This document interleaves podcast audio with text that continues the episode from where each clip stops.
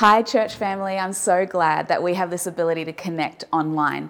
We're about to go into one of our messages, and I pray it blesses you. If it does, make sure you share it with a friend and, and share the love around. Make sure that you click like or subscribe so that you don't miss any of our messages that we upload weekly.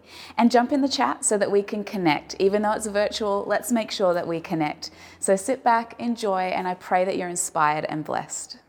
Good morning. God bless you all. Am I on? Not on? Yeah. Yes, I am on.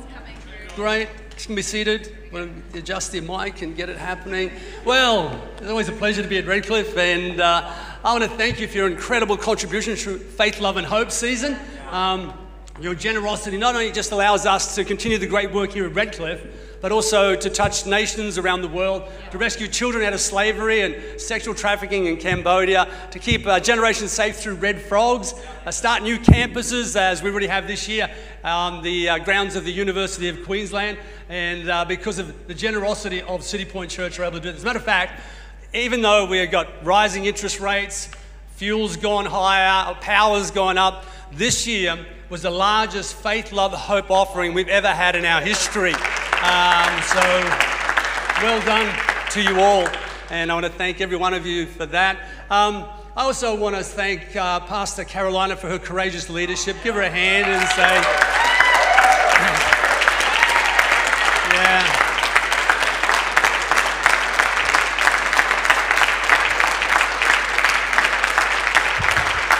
Courageous at every level. And uh, if there was ever a time of woman hear me roar, it's right now as we uh, follow her into her future in this great church. And thank every one of you uh, for standing by uh, her and the leadership of the te- leadership team here as we continue to move into a, a great future where we can unmistakably influence our world for good and for God. Uh, right now, I'd love to come around a time of uh, generosity where we bring our tithes and offerings to the house. And um, uh, you should know the ways of giving by now. We'll have containers go past in a little while, but I think there's uh, all sorts of ways. There's EFTPOS online, text, all those sorts of things. You should have your routine sort of in place. But let me encourage you. Uh, Proverbs chapter 3, 9 and 10 says this. Uh, honor the Lord with your possessions and with all the first fruits of all of your increase. So your barns will be filled with plenty and your vats will overflow with new wine. It says, honor God with your possessions. Did you realize everything we own, we can honor God with? If you have a mobile phone, you can honor God with that by inviting people to church. If you have a motor car, you can honor God with that by helping bring somebody to church. If you have a house, you can honor God by bringing people over and building community. It says, honor God with all that we own. And then it goes on, and honor God with your first fruits of your increase, your tithes and your offerings. And uh, I love it that the Bible promises us that our, our barns shall be filled and our vats shall overflow. There, there's a promise to me that says this it doesn't matter what you think about what the world is doing or saying, if you trust in me and do what I say, I will bless you. Uh, giving will never make you poorer. Bad money management makes you poorer. Lack of self control with that credit card makes you poorer. But giving will never make you poorer, and you can trust God in this. So today, let's get ready to honor God with who we are. Let's honor God with our possessions and honor God with our tithes and offerings. Would you hold that offering in your hand or in your heart? If you're giving electronically, let me pray over it. Father, I thank you today as we come before you. You are the Lord of all things. God, I honor you with my giving today. I thank you that you are the Alpha and the Omega of all things. I thank you, God, that in you I can bring myself and trust that my future will be safe and amen. Lord, I pray that this offering, as we bring it to you, you would bless it and you would multiply it that it would do good in our city and our nation and the world around us. God, let it do what it was called to do bless the world. And I pray, God, blessing on those who give today in Jesus' mighty name. And all that agreed said, Amen and amen. Let's receive that wonderful offering today. And uh, it is good to be back. Good to see you all. Um, great days ahead. I, I find it fascinating that uh, what's happening in the world around us, the days that we live in, who knows that the seasons are changing. And um, we, the church, have got to be ready for the next season the world's moving into. The world's going a little crazy. Uh, it's always been crazy, um, but it's getting a little crazy for us as we move into the future. Uh, you might have realized that back in the early part of the year, uh, there was a lot of um, uh, media around our school uh, just trying to keep boys out of girls' toilets. Um, but the, uh, the media storm was meant to go hard against us, but at the end of the day, we have now record enrollments for second semester in our schools, so all the media is actually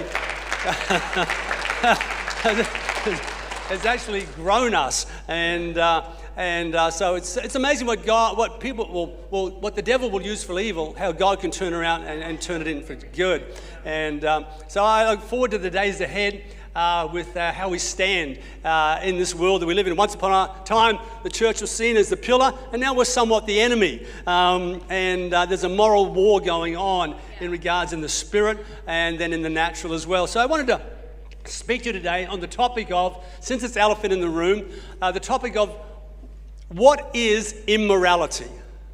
What is immorality? And the one thing I know uh, that when the season gets confusing like it is right now that we're moving into, the generation that you're in, we must have a very clear understanding of what the Bible says.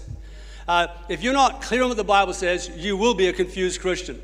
Uh, because the world's messages are coming against and pushing hard against the biblical truths. So, what, what is immorality?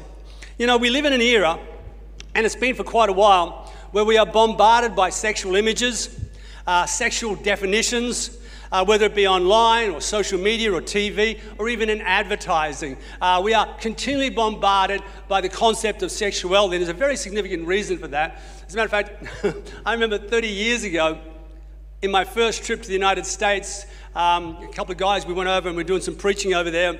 We saw a restaurant called Hooters. And, um, and had an owl at the front, so we thought it was just a restaurant called Hooters. of course, when we got into the restaurant, it wasn't a restaurant, it was a bar, and it had nothing to do with owls. uh, the waitresses had really short skirts on and very tight t shirts. Um, and, and, and, then I think, well, just two years ago, I was on a snowboarding trip with my sons and sons-in-law, son-in-law, Aaron, and we were coming back down the mountain and we saw a restaurant called Twin Peaks, where we thought again was just a restaurant called Twin Peaks to do with the mountains. And when we got inside, it had nothing to do with mountains. It had waitresses in short skirts and really tight t shirts. So, in other words, wherever we go, we're confronted by sexual connotations. It's something that's unavoidable in life. And of course, um, sex and sexuality is God created. And it must be very clear about that. It's God created. Guys should be interested in girls, and girls should be interested in guys. I know it changes a little bit from person to person. Some people might stay single their whole life. But basically, that's the design of God. Let's have a look at what the Bible says about this concept way back in Genesis. Let's, God starts really early and telling us what we need to know about sexuality. Genesis 2, verses 20 through 25. Now, I didn't have to put verse 20 in, but I find it so fascinating, um, this verse. And, and so God said, Adam, name all the animals, all right? So Adam gave names to all the cattle, to the birds of the air, to every beast of the field. But for Adam, there was not found a helper comparable to him. So it's almost like God's plan was originally I'm going to make all the animals, you choose one to be your helpmate. And Adam's looking at them all, going, Yeah, I'm not sure. The gorilla, yeah, hair on the back's not so good. Um, the giraffe, nice lips, the neck's a little long. Can't get there. Um, and there's a, that's what that scripture's telling me. I'm not making it's what it's saying. And it's almost like God said, All right, we'll go another direction. We'll go another direction. Um, and I don't know if God was messing with Adam. It could have been just God's sense of humor. Um, and then the Lord God caused the deep sleep to fall on Adam, and he slept. And he took one of his ribs and closed up the flesh in this place. Then the rib which the Lord God had taken from man, he made into woman, and he brought her to the man. And Adam said, This is now bone of my bone and flesh of my flesh. She shall be called woman, because she was taken out of man. Therefore, a man shall leave his father and mother and will be joined to his wife, and they shall become one flesh, and they were both naked, the man and his wife, and they were not ashamed at their nakedness. It's a, it's a very clear picture that God created Adam and he created Eve, all right? He, he created them. They, they weren't born, they were created, which does ponder the question of did they have belly buttons? It really does pose that question because they didn't have an umbilical cord attached. And uh, I'm thinking, well, if God had a design in mind, he probably just went, perfect. And, um, and from then on, we all had obviously belly buttons. But the point is, God created man and a woman as two different biological sexual beings. He created man and woman. And what he was doing was bringing both sides of God into his creation. That's what he was doing. He was bringing both sides of himself into his creation. Uh, they were designed to be together uh, for companionship, no doubt about that, but they're also designed to reproduce.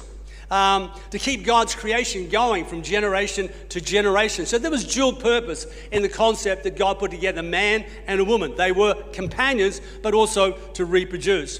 And, and then they were committed to one another. The Bible says they became one flesh. And in our day, that means they, they were married. Uh, they were committed to one another. They were, they were in this for good. Um, so God created male and female. Now, the important point about this is even though God created male and female, He also created us with a free will, a volition. So even though if you're created male and or female, you can decide what you do with your sexuality. You, you can decide. The thing is about a free will is that you can decide what you believe, who you want to be, and what you want to do. It's probably the most powerful thing that God gave us as people is the ability to decide. The dilemma with a free will is you get to make choices. And uh, therefore, consequences come out of wrong or good choices. So we need to choose in life wisely because there are consequences that are attached to our decision making. But you do get to choose. You get to choose. You don't have to be a believer in Jesus. You, you get to choose that. And I, I, find it fascinating that even Jesus speaking to his disciples puts this, this concept of belief on the table. Um, let's have a look at the book of Luke, chapter 8, verse 25. And they're out in a storm, and uh, Jesus is, is watching them panic, and they're fearful. And look what he says to, to the disciples. And this is the interesting part. He says, And he said to them, Where is your faith? You will notice he did not say, you need to have more faith or you need to get some faith. He's saying, You have faith, where is it? And that's the question that we've got to continually ask ourselves. But see, everybody in the world believes something, they have their faith somewhere. They believe in something, they believe in somebody, they believe something. You, you, you believe things all of the time. So the question is, oh, you don't have faith, is no, where is your faith? And the point with you and I, that's the same question that God's asked us where is your faith? Now, this is important. Uh, if you choose to put your faith into following Jesus, then you also choose to believe what the Bible says. You can't disassociate those two things. You, many people that want to follow Jesus, and I find even, even on the, in the, the worldly news, um, when something happens in church life or, or about Christianity, and then somebody says, Oh, I don't think Jesus would do that, they wouldn't have a clue what Jesus would do. Like, you have no idea what you're talking about. See, opinions have no spiritual weight or force. The Word of God is what has spiritual weight or force, not your opinion about the Word of God. And it fascinates me that people out there that know nothing about Jesus are telling us what Jesus would or wouldn't do. And, and, so you see there's this concept here, or this fight. And, and now, so as believers, we are now putting our faith into Jesus. Now that says we are putting our faith into what the Bible teaches. So Adam and Eve uh, became one flesh. They, they were committed, they got married essentially um, to each other. That means that they were socially connected, emotionally connected, sexually connected, and had each other's well being as the main part of their world. This is the biblical concept of marriage one man, one woman, naked and unashamed. Very clear. We need to be clear, otherwise, we are confused. So, and if I read this correctly, then to God, who designed and created sex, then sex is not sinful. All right? It's not wrong or bad or dirty or evil. It's a God plan. Um, and remember this this is important for you and I to understand that God never views sin through the eyes of right or wrong or good or bad. We, we tend to get stuck on, well, that's right, that's wrong. Well, that, that's good, that's bad. That's not how God sees sin at all. God doesn't look at sin and go, that's wrong or bad. He looks through the eyes of what brings life or what brings death. So he views everything that happens through the eyes of that brings life and that brings death. So when he says sin is wrong or sin is not what we should be doing or stay away from sin, it's not because he doesn't want us to be bad or wrong. He wants us to have life and not death. Because the wages of death, the wages of sin is death. And it mightn't be physical death, but it can be it'll be death in relationships, death in potential, death in future, death in self worth. There's a death attached to sin. So God's not some cosmic wet blanket trying to stop everybody's fun. He's saying, hey, no, if you go this way, you're going to get life and more abundantly. But if you go this way, then there's a consequence of death that's going to come around your life. So, so, so sin is, so sex is not sinful uh, it's, it's God's plan, it's God's design for companionship and for reproduction. But He's designed sexuality that it's best for everybody when it's done in the con- confines of a one flesh marriage situation. That's how it works best, all right? Uh, uh, commitment. Uh, uh, uh, see, privilege should always carry responsibility. I want you to think about that. Privilege should always carry responsibility because privilege without responsibility will corrupt itself. Any privilege that any person gets, any sort of power without accountability, it will corrupt them eventually. Any privilege you get, if you're privileged, because you get the right to have a privilege and you don't have responsibility attached to that, that privilege will corrupt you. So we've got to understand. So the, what I'm saying is that, that sex is a privilege and therefore it should have the responsibility connected to it as well. So, so sex is a privilege and should be tied to the responsibility, listen to this, to the outcomes of sexual relationships. The privilege of sex should be tied to the responsibility of the outcomes of sexual relationships. Proverbs chapter 5, verses 18 through 23 says this Let your fountain be blessed and rejoice with the wife of your youth as a loving deer and a graceful doe, let her satisfy you at all times. I'm not sure if I can say that in church. Um, it's, it's, the Bible. Um, you're reading it. I'm not making it up. Um, and I'm not even sure what your fountain is anyway. And um, let satisfy you at all times and always be enraptured with her love.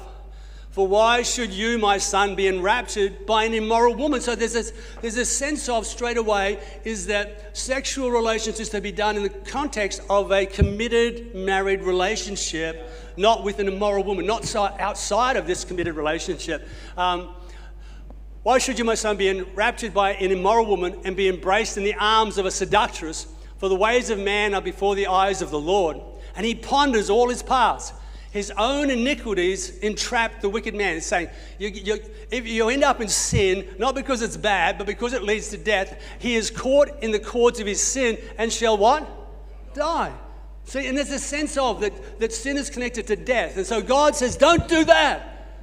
Not because it's bad or it's wrong, but it's going to take you in a death position. It's going to take you in a death trajectory. Don't do that because it's not good for you. That's what he's basically saying and he shall die of lack of instruction, and in the greatness of his folly he shall go astray. Um, there was a marriage seminar going on a little while ago, and um, they were doing a, su- a survey uh, on sex, and um, the, the guy that was running all this was doing a little bit of a, a, a quiz and uh, asking people like um, on sex, how, how often do you have it? And, and he was asking people, and he says, if you do maybe have sex twice a week, just put up your hands and go show of hands. And, and then uh, once a month. And, and then he said, maybe there's somebody here that only has sex once every six months. Is there anybody like that? And, and uh, one guy put up his hand and he was smiling.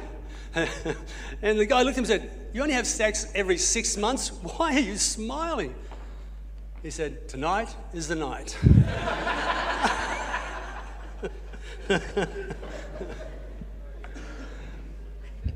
God has deemed that the best place for sexual relations is within the, within the confines of a marriage.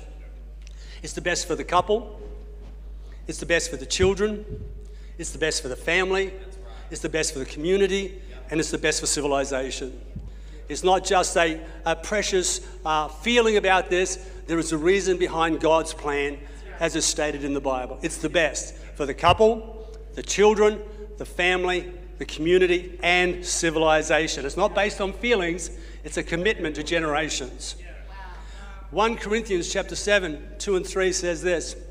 Nevertheless, and I find this is Paul speaking, and uh, Paul never got married as far as, is that right? He never got married. No, he decided to love Jesus, that was enough.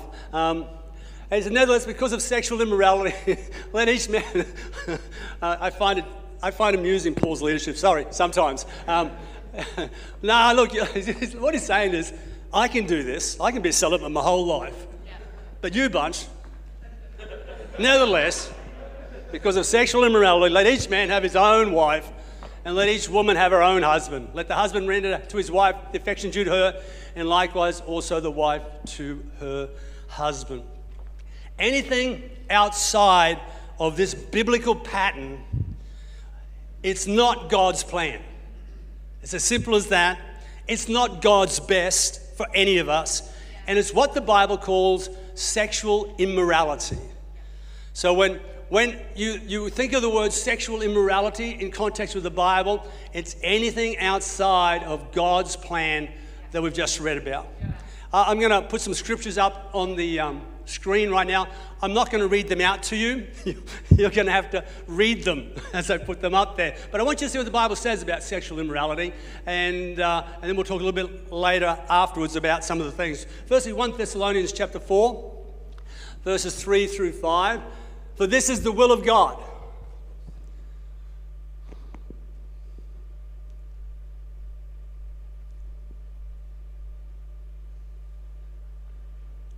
Like the Gentiles who do not know God. Romans chapter 1, verses 24 through 27.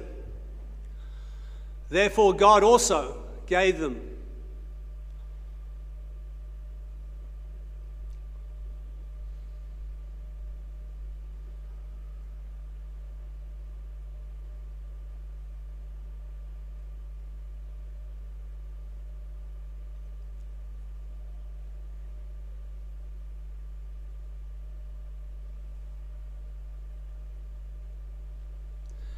receiving in themselves the penalty of their error, which was due. Galatians chapter 5, verses 19 through 21. Now, the works of the flesh are evident. Adultery is sexual relations outside of the marriage context. Fornication is sexual relations when you are not married.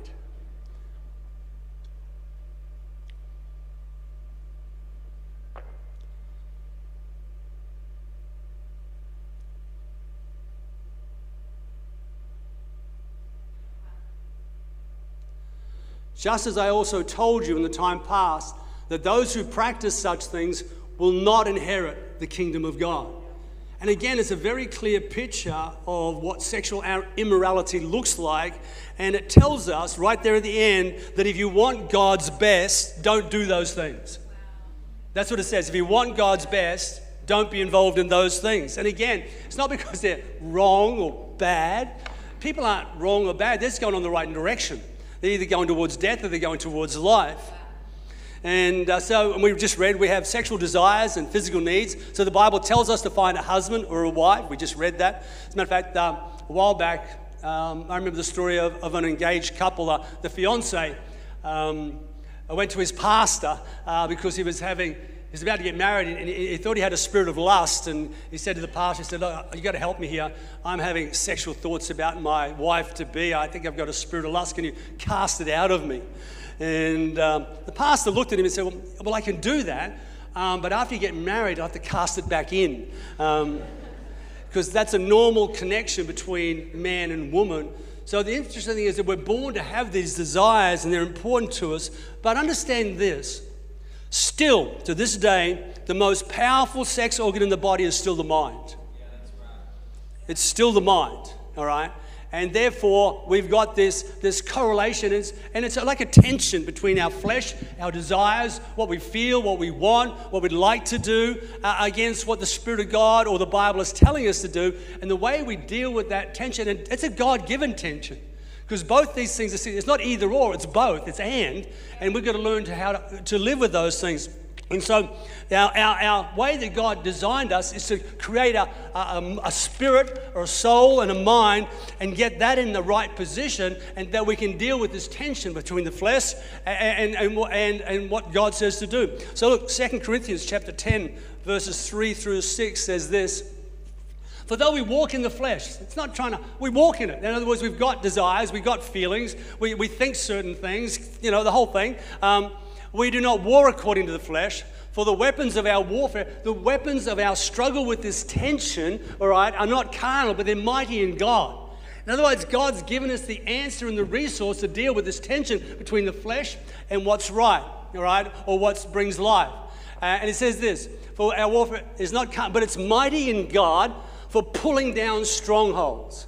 Casting down, and this is what we need to do right here. This is, the, this is where we get to play our part in this. We need to cast down arguments and every high thought that exalts itself against the knowledge of God. I want you to hear that. That's really important because as soon as we leave the building, there are going to be messages that come to you and I that oppose what God says. Straight away. As soon as we walk out there, you're going to get a message that say, you know what, it's not right, it's not true, God doesn't exist. You don't have to do it like that. And we've got to cast down those, we've got to actually take authority in our soul to cast down those arguments. All right, don't, and this is what goes on. It says, every high thing exalts itself against the knowledge of God, bringing every thought into captivity to the obedience of Christ. All right, and being ready to punish all disobedience when obedience is fulfilled. And it's a very clear picture here that our way to deal with this tension of, of flesh and the spirit is that we need to bring every thought into captivity to the obedience of Christ. Now, that means your mind, your mind is a place where a lot of things can happen at one time. And if you let wrong thoughts stay in your head, you, they will confuse you. They will take you in a direction right? So the Bible says to bring those thoughts into captivity. It's like what we do with criminals. We don't let them run loose in society because they cause havoc. We put them in jail. If you let criminal thoughts loose in your mind and don't deal with them, they're going to create havoc in your soul. So we've got, to, we've got to learn to pull down those things that exalt themselves against the Word of God. First, you've got to know the Word of God so you know which ones to pull down. And then you do, then you've got to bring your thoughts that are anti-God or anti-Bible into captivity. Then the Bible goes on and says, meditate on the things that are pure and noble and praiseworthy. So what we've got to let loose in our mind is the Word of God. Bring down the thoughts that oppose God's word, the thoughts, the messages from out there, whatever the world's trying to tell us that is anti scripture, put them into captivity, and then loose the word of God into our minds. That's why we need to meditate on the things of God. Right? So, same with that thought life. Take those wrong thoughts into captivity. Don't entertain them. Instead, think on godly things, good things. Set those thoughts free in our mind. Uh, well, I, Mark, you don't understand. I, I, I, find it hard to control my thought life. Well, I can't. I, and, and there are some people that do have issues that I understand their thoughts are a difficult scenario. But for most of us, we have the ability to control our thought life. It's not we can't, it's often we won't you know, the truth is, we can't, I can't, well, I can't stop swearing, Pastor Mark. You know what? If every time you swore, I pulled the fingernail out, I reckon you'd stop pretty soon. I think you'd stop swearing. Most of you just one. Some of you two. One of you three. But eventually you would. And it's the same with our thought life. It's not that we can't, it's often that we won't. And I, think we've just got to realize that, but we can. That's the, we, we can.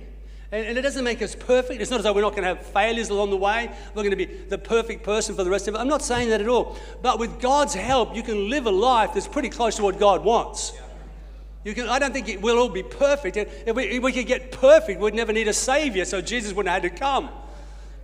But we can live a life that's towards God in a very powerful way if we start to control what we think and what we let in and what we let loose, probably more than what we let in, what we let loose, take those thoughts captive. And this is why it's so important. Proverbs 25, verse 28 says this Whoever has no rule over his spirit or his soul or his mind is like a city broken down without walls. Now, remember back in the day when this was written, this was a, a time where uh, the, the, walls around cities were significantly important because if you were a city without a wall, you could be plundered at any time. You had no level of protection. You, you were vulnerable. You were a, a victim city. In other words, people could come in any time, night or day and steal what they want. They could take. And what does that mean for the people who live in that city? That means they always live on the edge. They don't have peace in their heart. They live in fear and anxiety. And I want to tell you if you don't take control of your soul, you become like that city. The enemy can steal your joy. You hope he can come at any time and plunder and take what he wants. And because you're now a little confused and uneasy, now we've got anxiety and, and a lack of peace around our lives, all because we have not decided to take control of our thinking and our believing. This is our responsibility to allow God to do what He needs to do in the renewing. God did not say He would remove our mind, He said He would renew our mind. All right, and that's a part of this whole thing is getting our soul in the right condition so God can do what He needs to do. It leads to confusion, anxiety, no hope, depression, wrong choices, strange thoughts and desires, and on and on it goes because you are a city without a wall. You're a soul without protection because you've not brought the wrong thoughts into captivity. So important to saturate ourselves with the presence of the Holy Spirit and find ourselves feeding off the Word of God continually over and over again. God has given us a free will. You choose what you want to believe and you choose how you want to do your life. But if you want to follow Jesus, then the Bible says it like this 1 Corinthians chapter 6, verse 18 through 20 it says, flee sexual immorality. And I find that significant because most other places in the Bible, when God calls us into some sort of spiritual battle, He'll say, When you've done all, stand. It'll be, don't sit down, don't shut up, keep going. There's a sense of when you've prayed, pray until. But here, what we see God say is not stand against sexual immorality, it says run from it. Wow. Yeah. Flee from it. What does that tell you? It tells me we're very vulnerable. Wow. That's, that's, that's what you've got. And I've looked at probably the, one of the greatest people in the Bible, and he was known as a man after God's own heart, and that was King David. And yet he fell with Bathsheba just because he saw her on a rooftop having a bath. And I think if he's a man after God's own heart and he can fall, then there's no hope for the rest of us unless we put the right things in place.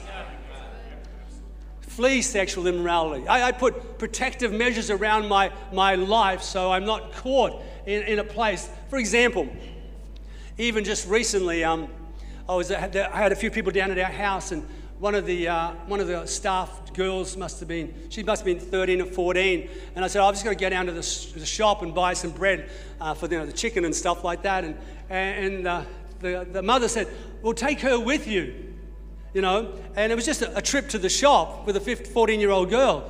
And Lee says, Not a chance. not a chance.